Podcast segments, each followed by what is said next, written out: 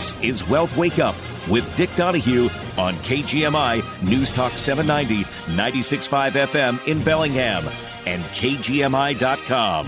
The opinions voiced in Wealth Wake Up with Dick Donahue are for general information only and are not intended to provide specific advice or recommendations for any individual. To determine what may be appropriate for you, consult with your attorney, accountant, financial, or tax advisor prior to investing. Guests on Wealth Wake Up with Dick Donahue are not affiliated with CWM LLC.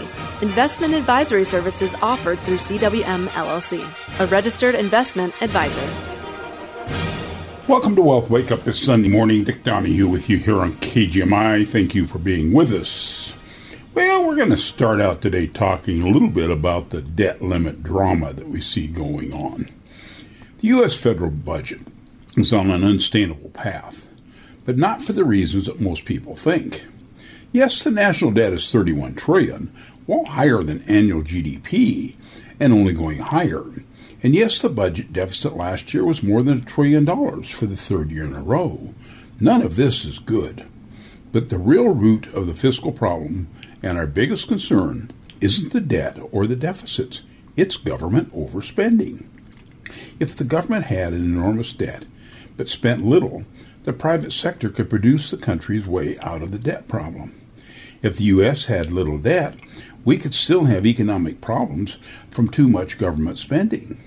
But ultimately, the government funds itself by borrowing or taxing the wealth produced by private industry.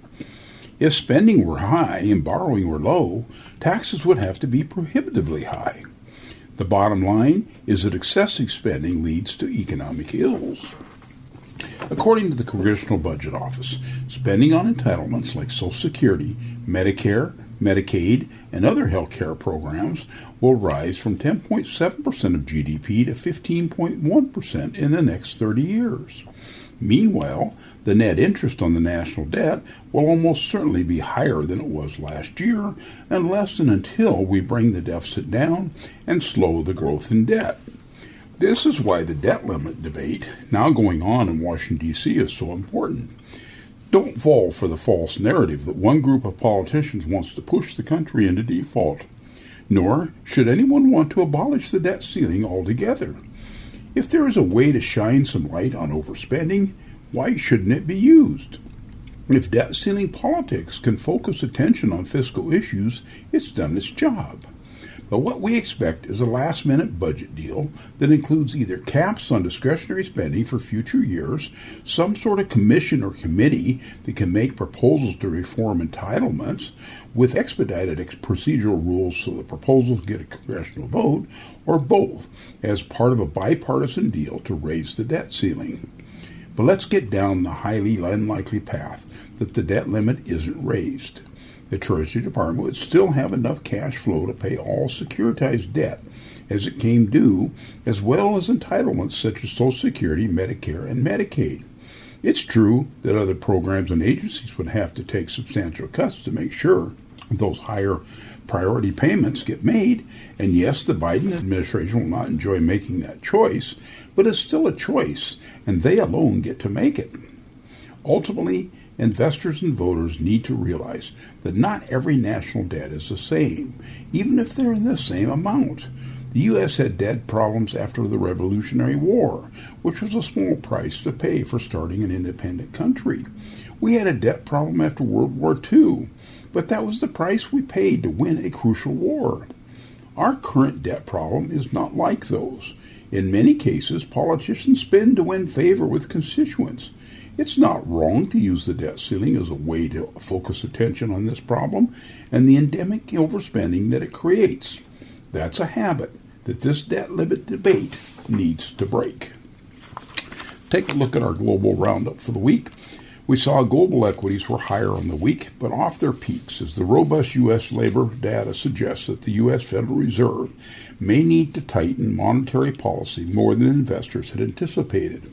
The yield on the U.S. 10 year note was little changed at 3.53%, after trading as low as 3.33% in the wake of what was perceived as a dovish Fed press conference. The prices of barrel of West Texas Intermediate crude oil fell $3 from a week ago to 77.50, while volatility as measured by the CBOE Volatility Index or VIX was little changed at 18.5. So, global macro news. Well, we all know now that the U.S. labor market remains red hot and hopes that the Fed's tightening cycle may be near its end faded on Friday as the U.S. economy added 517,000 jobs in January, far exceeding the consensus forecast of an increase of 188,000. Additionally, the prior two months of payrolls were revised higher by a net of 71,000. The surge in job creation saw the unemployment rate fall to a 53 year low of 3.4%. Average hourly earnings rose 4.4% year over year, down from the 4.6% in December. The strong data square with a jump in the U.S. job openings in December to over 11 million and a drop in weekly jobless claims to 183,000. Fed Chair Jerome Powell noted on Wednesday that job gains were robust over the prior three months, averaging 247,000, and labor conditions remain out of balance. The report will only exacerbate that imbalance and likely keep the Fed on a tightening path. And the Fed, ECB, and the Bank of England all hiked rates this week. Financial markets rallied on Wednesday and Thursday. After the Fed, the European Central Bank, and the Bank of England all raised rates in their early February meetings. The Fed slowed its tightening pace to a quarter of a percent, as expected after a half percent hike in December and a series of 4.75% hikes ended in November. The Fed funds target rate now stands at four and a half to four and three quarters percent, while the Fed made it clear it intends to hike a few more times before pausing. Markets have priced in less than one additional quarter point rate move. The odds of a hike moved up materially after the unemployment report. And despite Chair Powell's assurances that no cuts in rates are being contemplated this year, investors anticipated that they would be reduced in the second half of the year, though those bets were trimmed after Friday's employment report. Wednesday's press conference was remarkable, more than what was not than what was, as Powell failed to forcibly push back against months of loosening U.S. financial conditions. The ECB was the most hawkish central bank of the group hiking half a point or 50 basis points, and all but promising an, an additional half point hike in March. So, despite the hawkish outlook, investors believe that all three central banks are approaching the end of their tightening cycles. The Bank of England signaled that inflation has peaked and that while the British economy is already in recession, the downturn will be shorter and shallower than it previously forecast. The Bank of England dropped its statement from a pledge to raise rates forcibly to signaling to many what pause in the cycle may be near. And China rebounded strongly in January. China's manufacturing purchasers managers index rose more than 10 points in January as the lifting of COVID restrictions caused a surge in economic activity. The PMI rose to 52.9 from 42.6 in December, and forecasts for economic growth have raised in the wake of the economy's rapid reopening. For example, the International Monetary Fund this week raised China's GDP forecast to 5.2% in 2023 from October's outlook of 4.6%. And President Biden and McCarthy met on the debt ceiling and so President Biden and Speaker of the House, Representatives Kevin McCarthy, met at the White House on Wednesday to discuss raising the nation's national debt limit. Republican lawmakers want an agreement to limit future spending in exchange for raising the limit. Well, the White House contends that Congress should just raise the ceiling, keep spending money, keep going at it, keep doing what they're doing without any conditions. And while no agreement was reached after Wednesday's talks, McCarthy said he's optimistic that the two sides can reach common ground. The U.S. Department of Treasury estimates it can employ extraordinary measures through early June that will allow the government to meet its obligations. Dick Donahue with you with Wake Up here on KGMI. We'll be right back. Where do you go to find the best steakhouse between Seattle and Vancouver, BC? Northwest Washington's famed Steakhouse at Silver Reef is the place for award winning, unforgettable fine dining. Savor our Northwest sourced dry aged USDA prime steaks, finished to perfection in our 1800 degree broiler. Immerse yourself in world class elegance. Browse our award winning wine and spirit list, while our attentive staff help to create lasting memories. Reservations are recommended through silverreefcasino.com or by calling Silver Reef Casino Resort.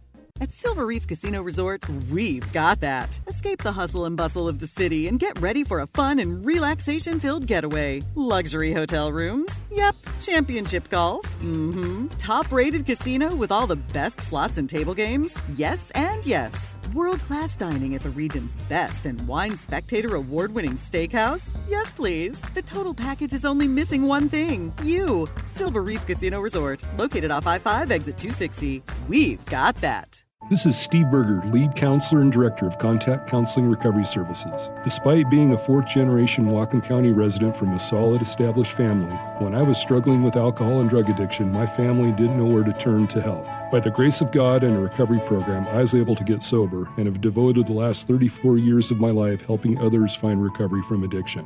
If you or a family member is struggling with substance abuse, please contact us at 360 671 3277 or contactcounseling.com. Hi, I'm Tom Borthwick, the Diamond King. Chocolates, roses, jewelry. With any $50 purchase or more, get a free rose and a box of chocolates. We have nice silver pendants for $59, gold necklaces starting at $109, plenty of silver earrings to choose from at $59, or maybe a big old diamond ring. And you get a free rose and a box of chocolates with any purchase over $50. Give your love everything jewelry, chocolate, and a rose. Yes, you are the man or woman this Valentine's Day because you shopped at Borthwick Jewelry.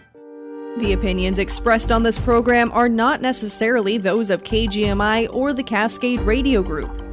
If tomorrow all the things were gone, I'd work for all my life, and I had to start again with just my children and my wife. Welcome back to Wealth Wake Up. Dick Donahue with you.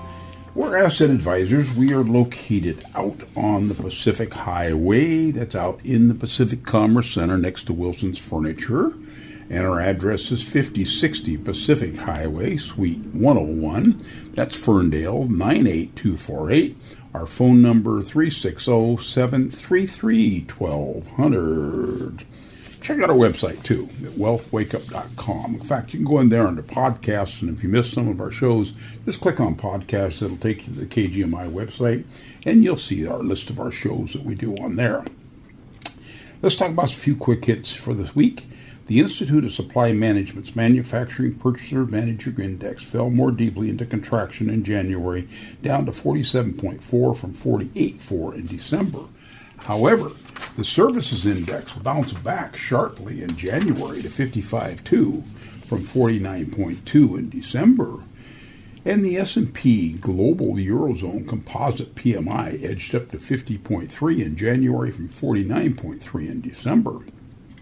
And the European Central Bank's lending survey this week showed that credit conditions have tightened and loan demand is weak. The survey also indicated the largest decline in mortgage demand in its history. And the International Monetary Fund upgraded its global outlook in China's strong reopening and unexpected resilience in the U.S. and European economies. Its view is now for a 2.9% global growth in 23, up from 2.7% forecast in October. China's reopening will be good for global growth, but bad for taming global inflation, the fund said. Media reports this week indicated that President Biden is considering appointing Fed Chair Lael Brainard as chair of the National Economic Council. And the U.S. productivity data released this week surprised to the upside, growing 3% in the fourth quarter, while third quarter data was revised up 1.4% from 0.8%. Unit labor costs dropped as a result to 2.2% from a downward revised 2%, which is more good news on the inflation front. The IMF warned that central banks must be resolute in their fight against inflation and ensure that policy remains appropriately tight long enough to bring it back to target and keep it there. Loosening financial conditions pose a conundrum for central banks, the fund cautioned. And earnings news, about 50% of the constituents of the S&P 500 have reported for the fourth quarter of 22.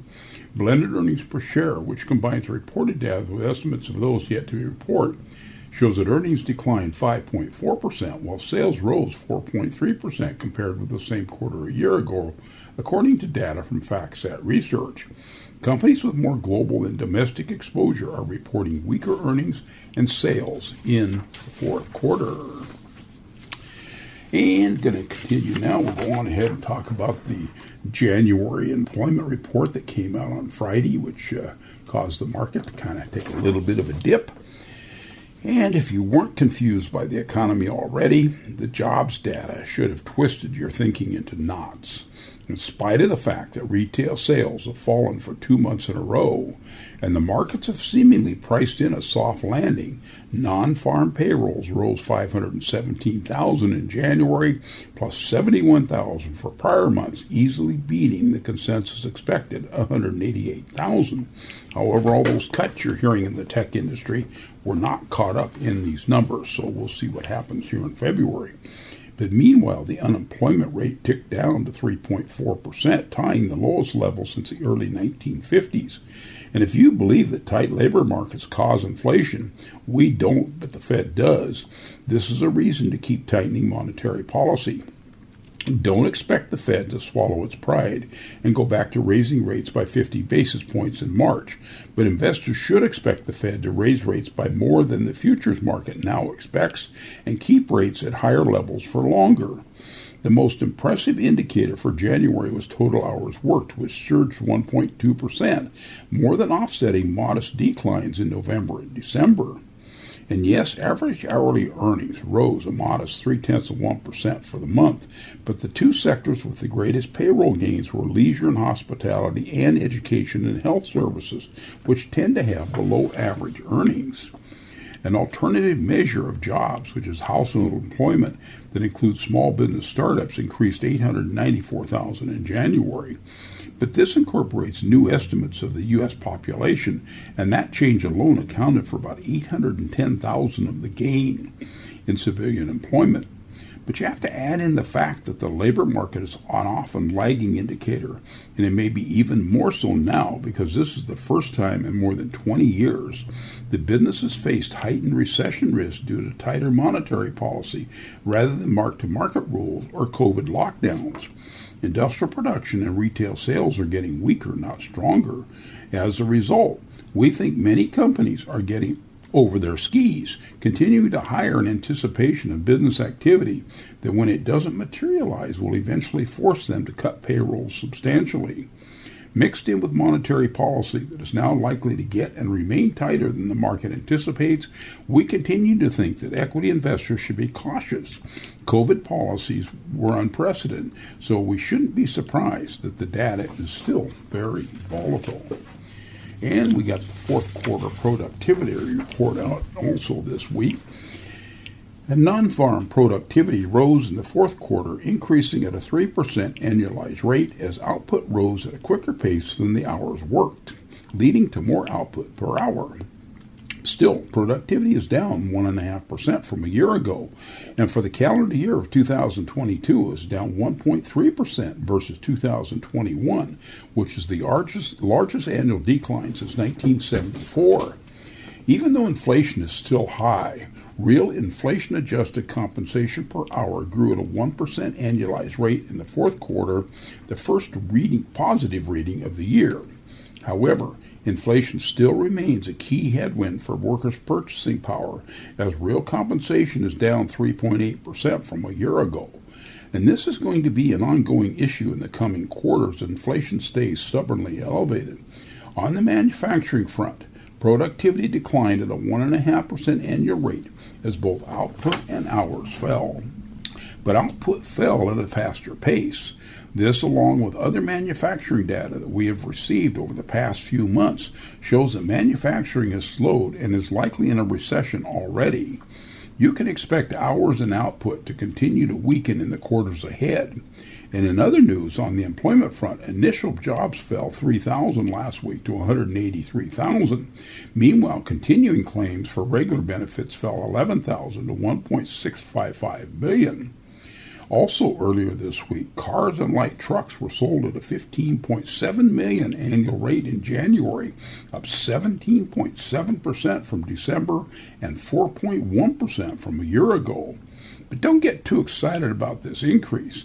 Fleet sales to corporate purchasers, think rental car companies, were the reason for the surge in January, but are very unlikely to be repeated in months ahead. And the January ISM Manufacturing Index report came out this week, and U.S. manufacturing sector fell further into contraction territory in December, with only two of 18 industries reporting growth. Respondent comments in January showed customers pulling back on purchases of manufactured goods, as well as improvements in the supply chain issues that have plagued factory sector over the past few years. Given that consumers have been shifting their preferences away from goods and back towards services, it wasn't surprising to see how new orders index declined for the third consecutive month in January. However, worries about the future have now caused factories to slow down the pace of production, with the index declined further in January. However, there is some good news in this report. Though the employment index has declined modestly in January, it remained in expansion territory. And surprisingly, panelist sentiment shifted sharply in January, with the majority saying that they're looking to hire rather than reduce headcount. Part of this may be the recent weakening in the US dollar, which could be spurring a rebound in export orders. Meanwhile, the data on supply chain pressures continue to look reassuring. For example, though the supplier deliveries index rose slightly to 45.6 in January, that was still the second lowest reading since 2009. And when this index is below 50, it means that deliveries are speeding up. Finally, though the prices index report rose for the first time in 10 months, it still remains in contraction territory. And while lower prices for some goods will help moderate overall inflation, we still expect the services sector will now be the main driver going forward, keeping inflation well above the Fed's 2% target. In labor market news, the ADP employment report showed a gain of 106,000 private jobs in January, well below the consensus of 180,000. Makes you wonder where that 500,000 number came from. We also got data on construction which showed that spending declined four tenths of 1% in December, with large declines in residential and manufacturing projects more than offsetting gains in roads. In other recent news, national average home prices continued to trend downward in November, with the Case Shiller Index declining three tenths of 1% and the FHFA Index, which tracks homes financed by conforming mortgages, slipping a tenth of 1%. And although both indices are still up about 8% from a year ago. They're also both down from the June 22 peak, and the Case Shiller is down 2.5%. The FHFA is down 1%. You can expect further home price declines until at least late this year. And in the past three months, prices are down the most in Las Vegas, Phoenix, and San Francisco. Dick Donahue with you with Wealth Wake Up here on KGMI. We'll be back shortly. We don't have the usual traffic jams that they have in the big city, but sometimes things happen to snarl everything up. Depend on KGMI to keep you cruising to your destination with KGMI traffic alerts. We'll tell you where the trouble spots are. And if you see problems on the road, give us a call at 360 676 5464 so we can spread the word. KGMI News Talk 790, 96.5 FM, and KGMI.com. A conservative take on issues important to Whatcom County and the Pacific Northwest. This sounds crazy that you're going to tell the schools you must do extra service for those kids with learning difficulties. But when it comes to especially gifted kids, we can't give them special classes because it doesn't include a sufficient percentage of kids of color? Yes, that's what's actually happening in Washington state. Lars Larson, noon to 3 each weekday on KGMI. 62, 63, 64, Medicare. So many of us get hung up on our age, but what we fail to realize, we've been paying for health insurance since we were old enough to work, which means we may actually be getting a raise once we're on Medicare. Sound complicated? Let D&D Insurance help make the complicated task of enrolling for your health insurance a little less complicated. I'm Derek and my wife Denise and I, along with our amazing staff of family and friends, keep things running here at D&D Insurance. We try to help anyone and everyone navigate this ever-changing world of health insurance. Whether you're retiring and trying to figure out Medicare supplements and Medicare Advantage plans, an employer looking for better benefits for your employees, or you're self-employed and needing a plan for yourself and family, we're here to help. Give us a call at 392-8159. See you at D&D Insurance, where we try to make the complicated uncomplicated. Ask the experts. Western Solar. whoa, whoa, whoa. Callum, what's going on, buddy? Everything's so depressing. England lost again, the economy's in tatters, and all it ever does around here is rain. Well, this might cheer you up. Did you know that the US Congress passed a suite of bills that completely changed the game for clean energy in our community? I'm listening. We were able to negotiate a 10 year extension to the 30% investment tax credit, and now, for the first time ever, schools, governments, and nonprofits are eligible. Well, that is a big deal. Yes, and we were able to include some big benefits for American manufacturing so that we can ensure that our dollars are being spent locally and that our country continues to prosper. You see, this is exactly why I moved to America. Stable, intelligent, and thoughtful political leadership. oh boy. Western Solar is an elite Panasonic partner. To learn more about the best products and warranties in the industry, come visit us on Home Road in Bellingham or online at westernsolarinc.com. Ask the experts with Western Solar. This is Heidi Person, General Manager of the Cascade Radio Group, with a look at some good news in our community that we like to call the upside. Serving members since 1936, WECU has served Whatcom County and the state of Washington for more than 80 years. This past fall, WECU announced the recipients of their Education First grant program, which supports local groups advancing education right here in Whatcom County. In total, the program awarded $110,000 to three local nonprofits making a positive impact to our community, including the Nooksack Salmon Enhancement Association, Pickford Film Center, and the Bellingham Child Care and Early Learning Center. To find out more, visit wecu.com slash education first. The Upside is brought to you from a grant provided by Bayside Coin and Jewelry. They are the largest buyer and seller of gold and silver in the Northwest. Bayside Coin and Jewelry in the Iowa Business Park. If you have good news to report, email it to us at the upside at cascaderadiogroup.com. Cascade Radio Group invites you to the first Chili and Chowder Charity Cook-Off this Sunday at Gruff Brewing in Bellingham. Your admission gets you tasting tickets and a vote. Sample from the best restaurants in Bellingham, then cast your vote for your faves. 10 plus restaurants will be vying for your vote. Proceeds benefit domestic violence and sexual assault services of Whatcom County. The Chili and Chowder Charity Cook-Off this Sunday, Gruff Brewing, noon till 3. $15 at the door, benefiting DV SAS of Whatcom County. A 21 and older event. Get informed and inspired with Saturday Morning Live on KGMI. Join a group of knowledgeable hosts as they present a variety of guests and viewpoints on issues important to our area and to you and your family. Sponsored by Asset Advisors LLC at Lynden Sheet Metal each Saturday from 8 to 9 a.m. on KGMI News Talk 790, 96.5 FM in Bellingham and KGMI.com. The latest local news and important topics of the day from the West Mechanical Studio. Don't worry about your furnace on the coldest days of the year. Talk with West Mechanical, your independent Trane dealer, about replacing your old inefficient furnace with a Trane comfort system today. Find them at westmechanical.net. Get the latest news and information 24 7 with KGMI News Talk 790, 96.5 FM in Bellingham and KGMI.com.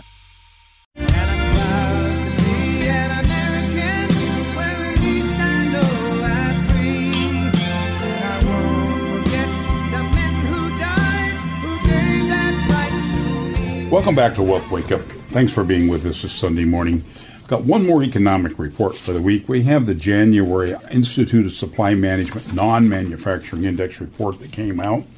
And the ISM Services Index, which is the services versus uh, manufacturing, surprised sharply to the upside for January, rebounding from contraction territory, which was below 50 in December, by posting the largest monthly increase besides the COVID reopening month since records began in 1997. The rise was driven by new orders and business activity, both of which surged to 60.4. Meanwhile, categories for employment and supplier deliveries both rose to 5%, signaling no change in jobs or production bottlenecks.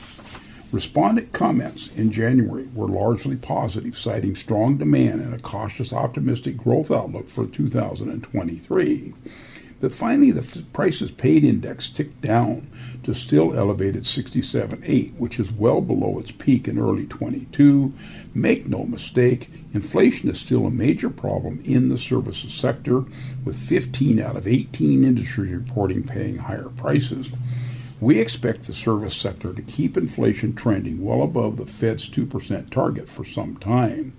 Comparing the two January ISM reports, it's clear that businesses and consumers are shifting resources away from goods and towards the service sector. And while the service sector does not appear to be there yet, we believe that the U.S. economy will enter a recession in 2023.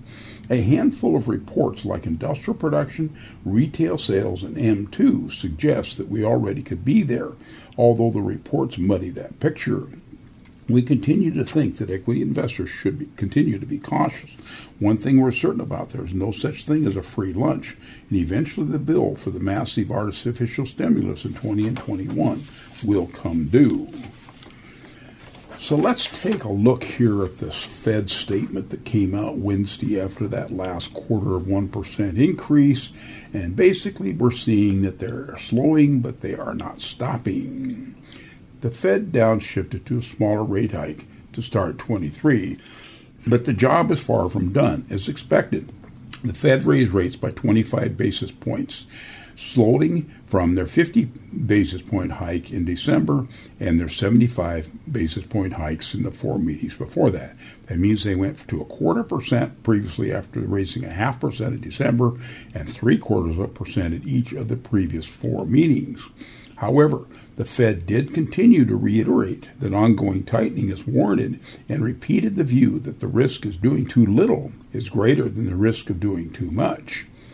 And while we're going to have to wait to March to get updated forecasts from the Fed, which is their dot plots, there were a number of changes to the Fed's statement, and Powell had plenty to talk about during his press conference.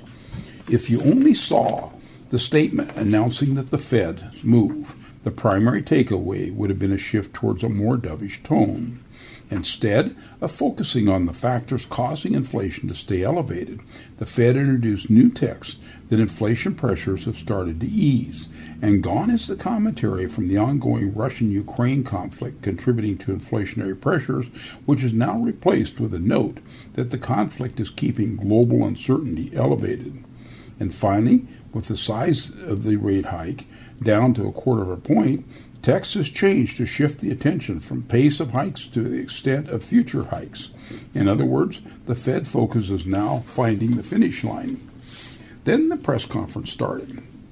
Chair Powell stated devastatingly that it's gratifying to see disinflation starting to show in the data and acknowledging that softening in wage pressures is a positive sign for future inflation, but he then tempered those remarks by reinforcing his belief that there is more work to be done. What is the Fed concerned about? That non housing service inflation remains unusually high? Well, until the metric turns, the Fed will not feel comfortable claiming victory and backing off. Nick Timiraos, who's the Wall Street Journal's Fed reporter, who many watch as the unofficial mouthpiece for Powell and Company, asked the question that many would have been thinking Can the Fed simply pause at the current level of rates and watch to see how that flows through the inflation prints in the months ahead? And Powell responded by saying that the Fed thinks the greatest risk and the most difficult situation for the Fed to manage is not doing enough and seeing inflation reaccelerate. So if the Fed overshoots on tightening and inflation comes down faster and further than anticipated, the Fed has far more tools available to ease policy. Victory over inflation is priority number one. And it's good that the Fed has prioritized the fight against inflation, but the unnecessary path to get there will likely bring volatility to the financial markets. While the markets have rallied to start the year, we expect the party to end or slow down once we realize how much the economy is going to slow down due to the decline in M2 measure of money supply since early last year. The economic medicine while bitter is part of the price that we're going to pay for policy mistakes in 20 and 21. And we're still amazed at how little attention the Fed and the journalists give to the money supply issue, which we continue to be very concerned about. Okay, switching away from the weekly economic reports. Got a report out this week here that even on $100,000 plus, more Americans are living paycheck to paycheck. The share of Americans who say that they live paycheck to paycheck climbed last year. Most of the new arrivals in that category were among the country's highest highest earners, a new study shows. Some 64% of U.S. consumers, equivalent to 166 million people, were living paycheck to paycheck at the end of 2022, and that's according to a survey by industry publication PYMNTS.com and Lending Club Corp. That's an increase of 3 percentage points from a year earlier, or 9.3 million Americans. And out of that group, some 8 million were people earning more than 100,000. More than half of that income cohort say that they live paycheck to paycheck in December, up 9 percentage points from a year earlier.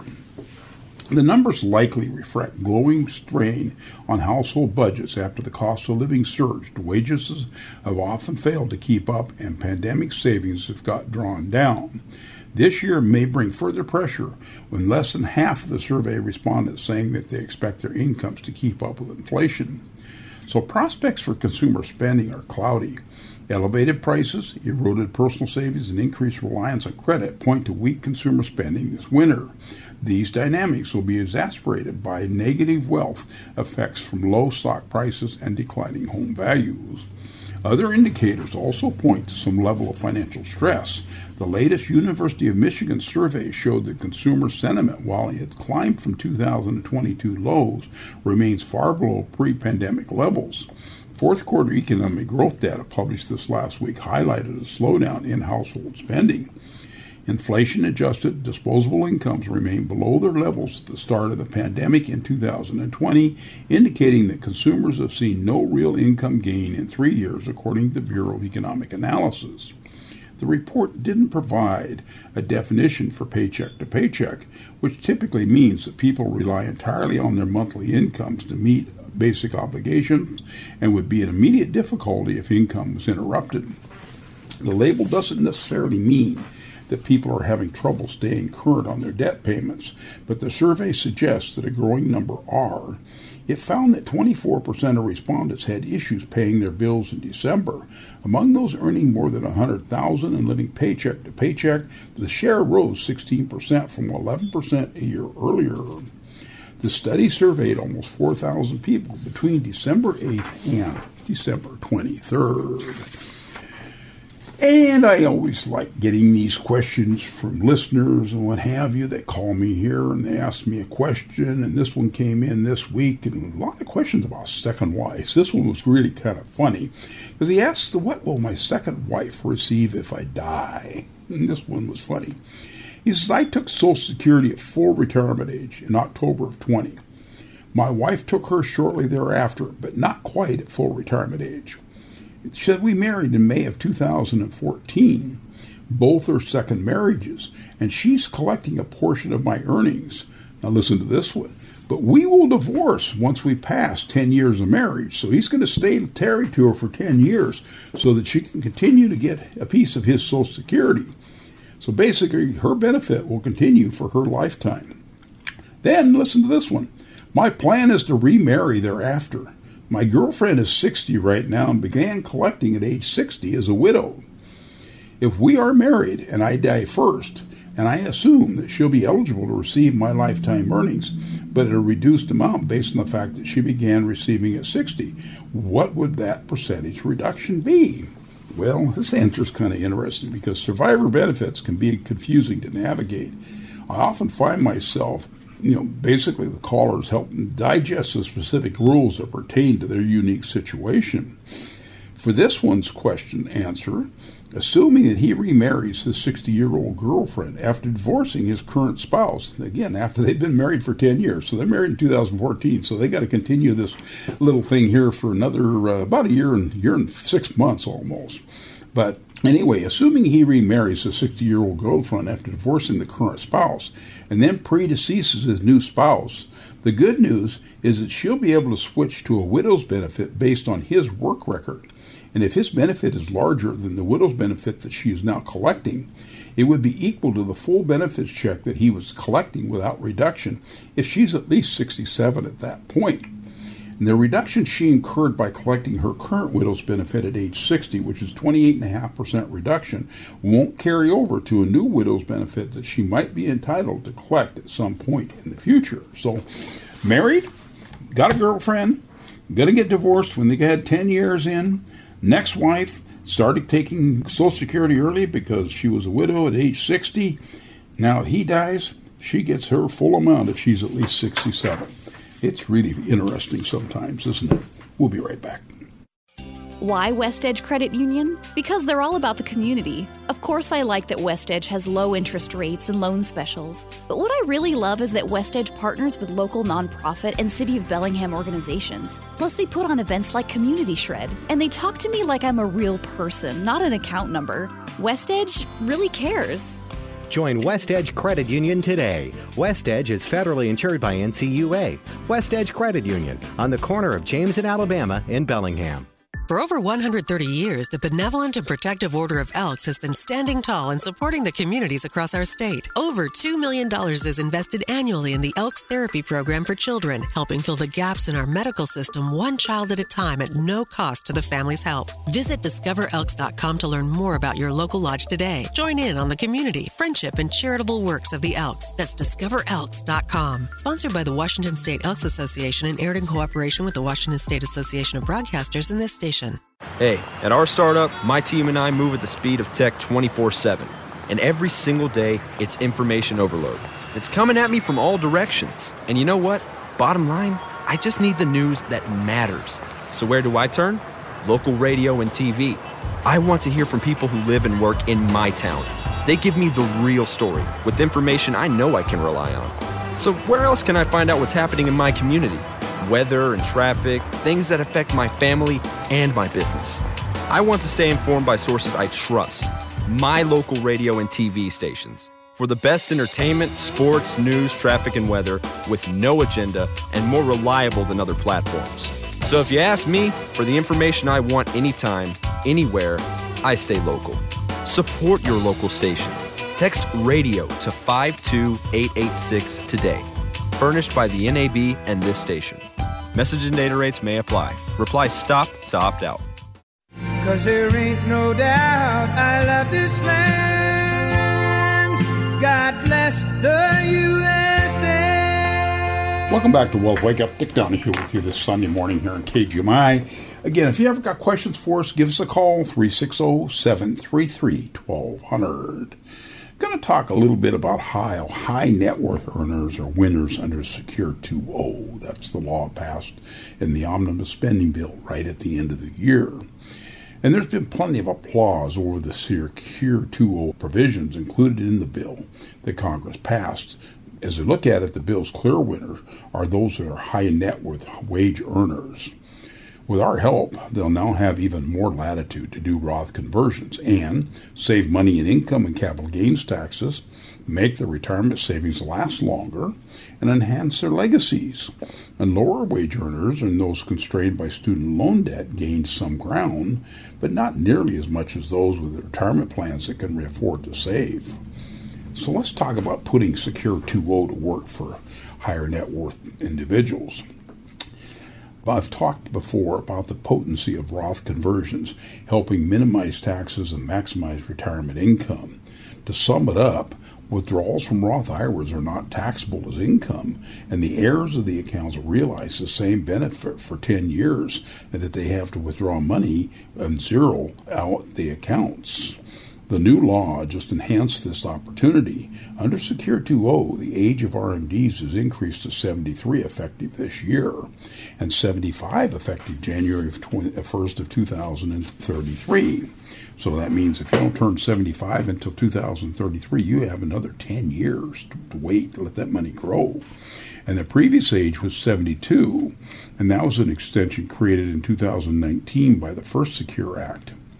But in the future, those in their 60s and early 70s are going to have longer runway to be making voluntary withdrawals from their tax deferred plans, like IRAs, their 401ks, your 403bs, a SEP, and simple plans, in order to fund those Roth conversions. But for simplicity's sake, I'm going to refer to all accounts with RMD provisions as IRAs. So the time to do this is generally the period after retirement or semi retirement when your taxable income dips and you're dropped to a lower tax bracket. And before you have to ta- start taking those RMDs, you can gain greater lifetime tax efficiency in this period by using other savings, such as your brokerage accounts for income and to pay taxes due to conversion. So, conversions demand a steady hand on the wheel.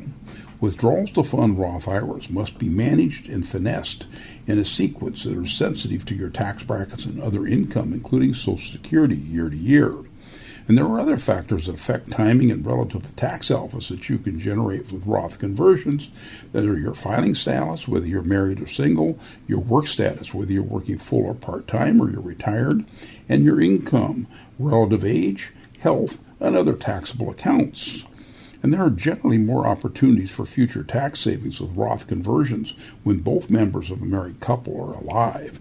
Joint filers have a more of a variety in tax brackets and higher standard deductions. After the death of one spouse, the widowed spouse will have a standard deduction that has been roughly cut in half, less flexibility in tax brackets, and they might no longer have the reserves to do Roth conversions. So it's surprising that many in their late 50s through early 70s, how dynamic tax management becomes in those years. It wasn't life supposed to get a little simpler? Sometimes yes, sometimes no. But the Roths can help cover the vagaries of life and the need to plan for death. People often underestimate the cost that they'll have to have a good future to live into their 80s and 90s. People who are comfortably living on their budget are diagnosed with a disabling disease. They can no longer live alone. They need in home help, around the clock nursing care, or memory care residence. And Roth assets, along with broker's assets, can provide a financial life raft for retirees. They're a buffer against having to withdraw and pay taxes on assets from traditional IRAs. They also have a better place to hold assets with potentially high returns. Roth conversion strategy supports the tax efficient estate planning for high net worth households. There are generally two overarching goals for minimizing taxes while they're alive and after they've passed away. Number one, empty IRAs and similar accounts for which assets are taxable upon withdrawal and subject to RMDs. And two, leaving the bequest to the family, friends, associates, or charities a combination of Roth IRAs and stocks with significant unrealized gains held in those brokerage assets. Achieving tax alpha for you and your heirs will be daunting if you're still using spreadsheets to determine your tax liabilities. Luckily, there is software available that we can use in our financial service industry that can help evaluate a household's portfolio and factors that are listed. And the software produces recommendations for one time or sequential Roth conversions based on different scenarios for your future. After all, who doesn't like to tell them like I can save some money on taxes? So we do a lot of Roth IRA conversions. We use a program called Holistiplan. We can scan your tax return in and talk about future earnings, look at what your Social Security is going to do, look at your tax bracket, and talk about other issues that may or may not create a situation where you need to be concerned about what you can do and also do those conversions. So it's something we're more than happy to do. And while we're talking about Roth conversions, I get a lot of calls from a lot of listeners and uh, had one recently, and he said, I've been doing Roth conversions this year for two small accounts, one a rollover IRA, the other a SEP IRA, to consolidate these into fewer accounts. Actually, that was right at the end of last year. And he said the small SEP IRA has been drained this year. That was last year by converting the balance into his Roth. But the rollover IRA was reduced by one third this year, and the rest should be converted to a Roth. And that would now have to be done in 2024. But his question came down to the fact that if he turns 72 in July of this year, so he must begin RMDs this year based on his December 22 balances. He wanted to know if I finish draining or converting the Roth IRA in early 23, will my RMDs be based on the December 31st of 22 balance? He wanted to know if I convert the balance in early 23, it'll still have to do that RMD. He says it seems unfair to be forced to take RMDs from an empty account based on the balance of the previous year, but he can't find anything that says otherwise, and he thanks us for our advice. Well, this is a pretty simple one. If you have a balance in your traditional IRA on December 31st of last year, then you have to take that RMD based on the value this year in 23. RMDs cannot be converted, so you must take your 23 RMD before you continue your conversion schedule into this next year. And even if you want to pay taxes on everything and convert the entire remaining balance, you still have to take that RMD first. So if you had an RMD and you had money in that account as of December 31st, you still need to do those RMDs. You can't go ahead and try to convert that money to a Roth and get away with it. You have to take that RMD out. And that RMD cannot be rolled over as, as we mentioned, it cannot be converted. The only way to avoid a 23 RMD on those dollars was to have had everything converted by the end of last year. And then I had another question that came up about the sum of RMDs from more than one IRA, in this case, a traditional rollover and inherited IRA. Wanted to know if by taking 100% from the inherited IRA, for example, in this case, they had a 10,000 RMD from the traditional IRA, 5,000 from the rollover IRA, and a $1,000 RMD from their inherited IRA. They wanted to know if that $16,000 sum of RMDs could be taken 100% from the inherited IRA only and satisfy the requirements for all the three IRAs? And the answer on this one was no.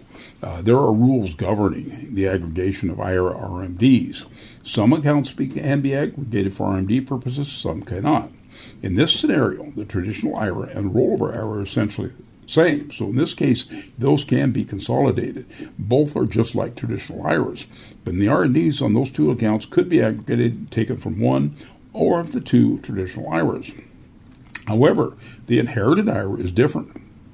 Different type of IRA. It cannot be aggregated with your traditional IRAs. The RMD from the inherited IRA can only be taken from the inherited IRA. So in this case, their RMD on that in the inherited IRA was thousand dollars. They had to take that thousand dollars out of the inherited IRA. They couldn't add up the value of all of them and take one out of one or take it all out of one. You have to take, you can on the traditional IRAs and the regular IRAs and the SEPs and the simples. You can consolidate those, but you cannot do anything separately with the inherited IRAs. Just keep that in the back of your mind. Yeah, questions for us? You can always give us a call, 360 733 1200. Thank you for listening, and don't forget our live shows on Saturday, next Saturday at 11 o'clock. Have a great week. Again, give us a call if you got questions, 360 733 1200. Thank you.